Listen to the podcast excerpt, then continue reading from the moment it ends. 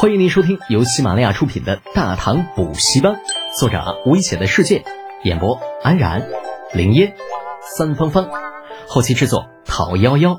感谢订阅。第六百一十集，迎敌。河岸上，无数百姓早都看到了那倭人的战船，但是因为身份的关系，他们关注的大多是在道德层面。围观的同时，纷纷谴责那大船没有素质，竟然如此野蛮的往码头上撞。万一伤了人，这要如何是好啊？河中那些个小船在躲避风险过后，最多也就是骂上两嗓子。没办法，在水上这小船就是受欺负的命，你不满意又能如何呢？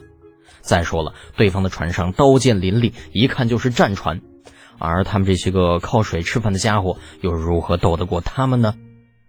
所以。当李浩的坐船突然撞向倭人战船的时候，所有人都是有些懵，搞不清楚为何原本顺水而下的商船会爆发出如此惨烈的杀机，咋跟那战船像是有杀父之仇一样呢？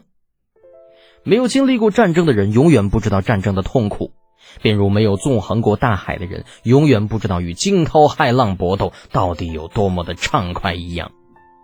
李浩这艘船上的人。除了薛仁贵和程茵茵，其他全部脱身于远洋水师。曾经纵横过大海的他们，高句丽、新罗、百济、倭国，任由他们予取予求，谁敢说半个不字？如今倭人竟然在大唐的土地上如此耀武扬威、肆无忌惮，弃我大唐无人否？故而，当李浩举起横刀，发出愤怒战吼的时候。那些平时看上去无害的护卫们，瞬间恢复成了曾经纵横大海的陆战大队，如一只被挑战了权威的巨龙，踩着巨大的浪花冲向了自己的敌人。倭人的战船显然也发现了远处那艘商船的异常，凭借经验，他们可以看出那商船所做出的姿态充满了攻击性。如果己方的战船继续保持现在的速度向前，那么下一刻百分百会与那商船碰撞在一起。自己的战舰虽然比大唐的商船大，结构也更加合理，但是那商船也不小的，好不好？如此直接的撞上去，伤敌一千，自损八百，不死也残呐！减速，与对方喊话：“我们是倭国使团，让他们停船，否则将视其为日落之国对日出之国的挑衅，我方将给予还击。”倭人战船上。一个小胡子迅速做出判断，下达了停船的命令，语气虽然生硬，但心里却在骂娘：“那唐人都是些疯子，老子明明什么都没有干，为什么一个个上来就是一副拼命的架势啊？”只是，倭人显然估计错了李浩的身份，同时也估计错了李浩的决心。减速之后，尽管他们一再呼喊，但商船的速度却是丝毫不减，就是那么义无反顾地对他们冲了上来，速度越来越快，几乎眨眼的功夫，两艘船之间的距离便近到了能够看清对方毛孔的地步。黄河的这段河道其实并不怎么宽敞，双方的距离可以说原本就并不怎么远，加上此时商船顺流而下，护卫们又在全力催促。倭人在减速喊话的同时，就已经错失了反应的最佳时间。等他们反应过来的时候，想要做出还击已经来不及了，只能被动的迎接撞击。眨眼之间，两船不可避免的撞到了一起。岸上河中，无数人发出一阵惊呼，纷纷大喊救人。大唐的百姓是善良的，哪怕刚刚倭人的战船对他们的生命造成了威胁。但是在有人落水的情况下，百姓们还是伸出了援助之手。当然，前提条件是你必须能够游到他们的身边，否则撞在一起的两条船上已经人脑子打出狗脑子了。再善良的人也不可能拿自己的小命去开玩笑嘛。倭人战船上，小胡子彻底懵逼了，他怎么也没有想到自己的坐船竟然真的被撞了。眼看着那一条条钩索被甩上了船舷，这小胡子是欲哭无泪呀！这撞上来的这条船到底是什么路数？这他妈手法也太专业了吧！那薛仁贵顺着一条搭好的绳索，三下五除二便攀上了倭人的战船，一杆并铁枪横挑竖劈，没有一合之敌。只眨眼的功夫，已经有七八个倭兵被打得或是打飞，或是挑落河中。随在他身后上船的护卫们更是杀劈中的杀劈，通俗的说，这段时间天天跟着李浩满世界的转，世面见过不少。可是他们在大海里练就的绝世身手却派不上任何的用场。今天终于遇到了一批不开眼的，这一下可把他们给乐坏了。一条条随身的钩索被甩上敌船，他们仿佛一瞬间又回到了在海上的日子。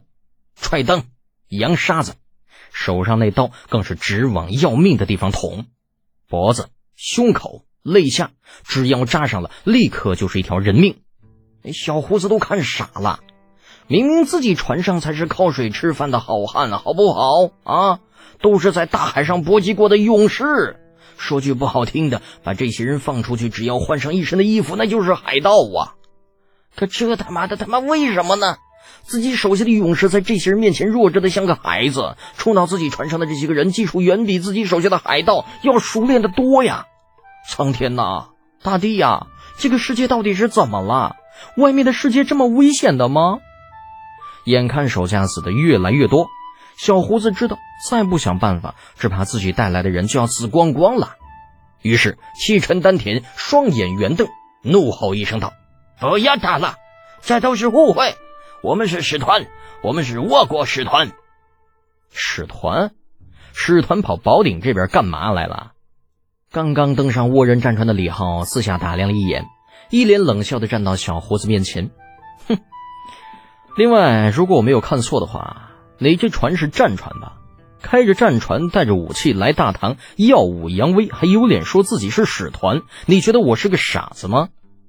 你是不是傻子？我不知道，但你肯定是个疯子。这小胡子一副有心杀敌、无力回天的表情，操着生硬的大唐官话。这位大王，我投降了，让你的人亲手吧。不管你需要什么，都可以拿走。就算是这条船，我也可以无偿的送给你们。只希望你能放过我的手下。哟呵，还挺光棍的哈。合着你当老子是强盗了呗？难道你不是吗？这小胡子眨着小眼睛，呃，不敢，不敢。我只是敬重大人的为人，所以免费相赠。那好吧。看在你这么有诚意的份上，小的们都住手！靠，都别他妈打了啊！这船现在是咱们的了。短短几句话的功夫，船上倭人已经被屠了近一半多，护卫们也受伤了七八个。不过还好都是轻伤，但即便如此，也让护卫们有些控制不住情绪啊，大有不把人杀光便不罢休的意思。李浩只喊了两遍，直到气得开始骂娘，这帮家伙才讪讪的停下手。将所剩不多的几个倭人驱赶到一起，慢慢的把船开进码头停靠。从发现倭人战船到战斗结束，整个过程也就一刻钟多一点儿。但也就是在这一刻的时间，李浩在所有人的眼中已经变成了魔王一样的存在。载着李浩他们过来的船老大，在被邀请到倭人战船之后，更是吓得两股战战，看着甲板上还没有干涸的血迹，哆嗦着说道：“呃。”侯侯爷，您您找小人有什么事儿啊？李浩有些好笑的看着船老大，叹了口气：“别怕，我又不是杀人狂，叫你过来就是想问问你，讲这船怎么样啊？”啊，船老大点点头：“嗯嗯，挺挺好的，是是条好船。”本集播讲完毕，安然感谢您的支持。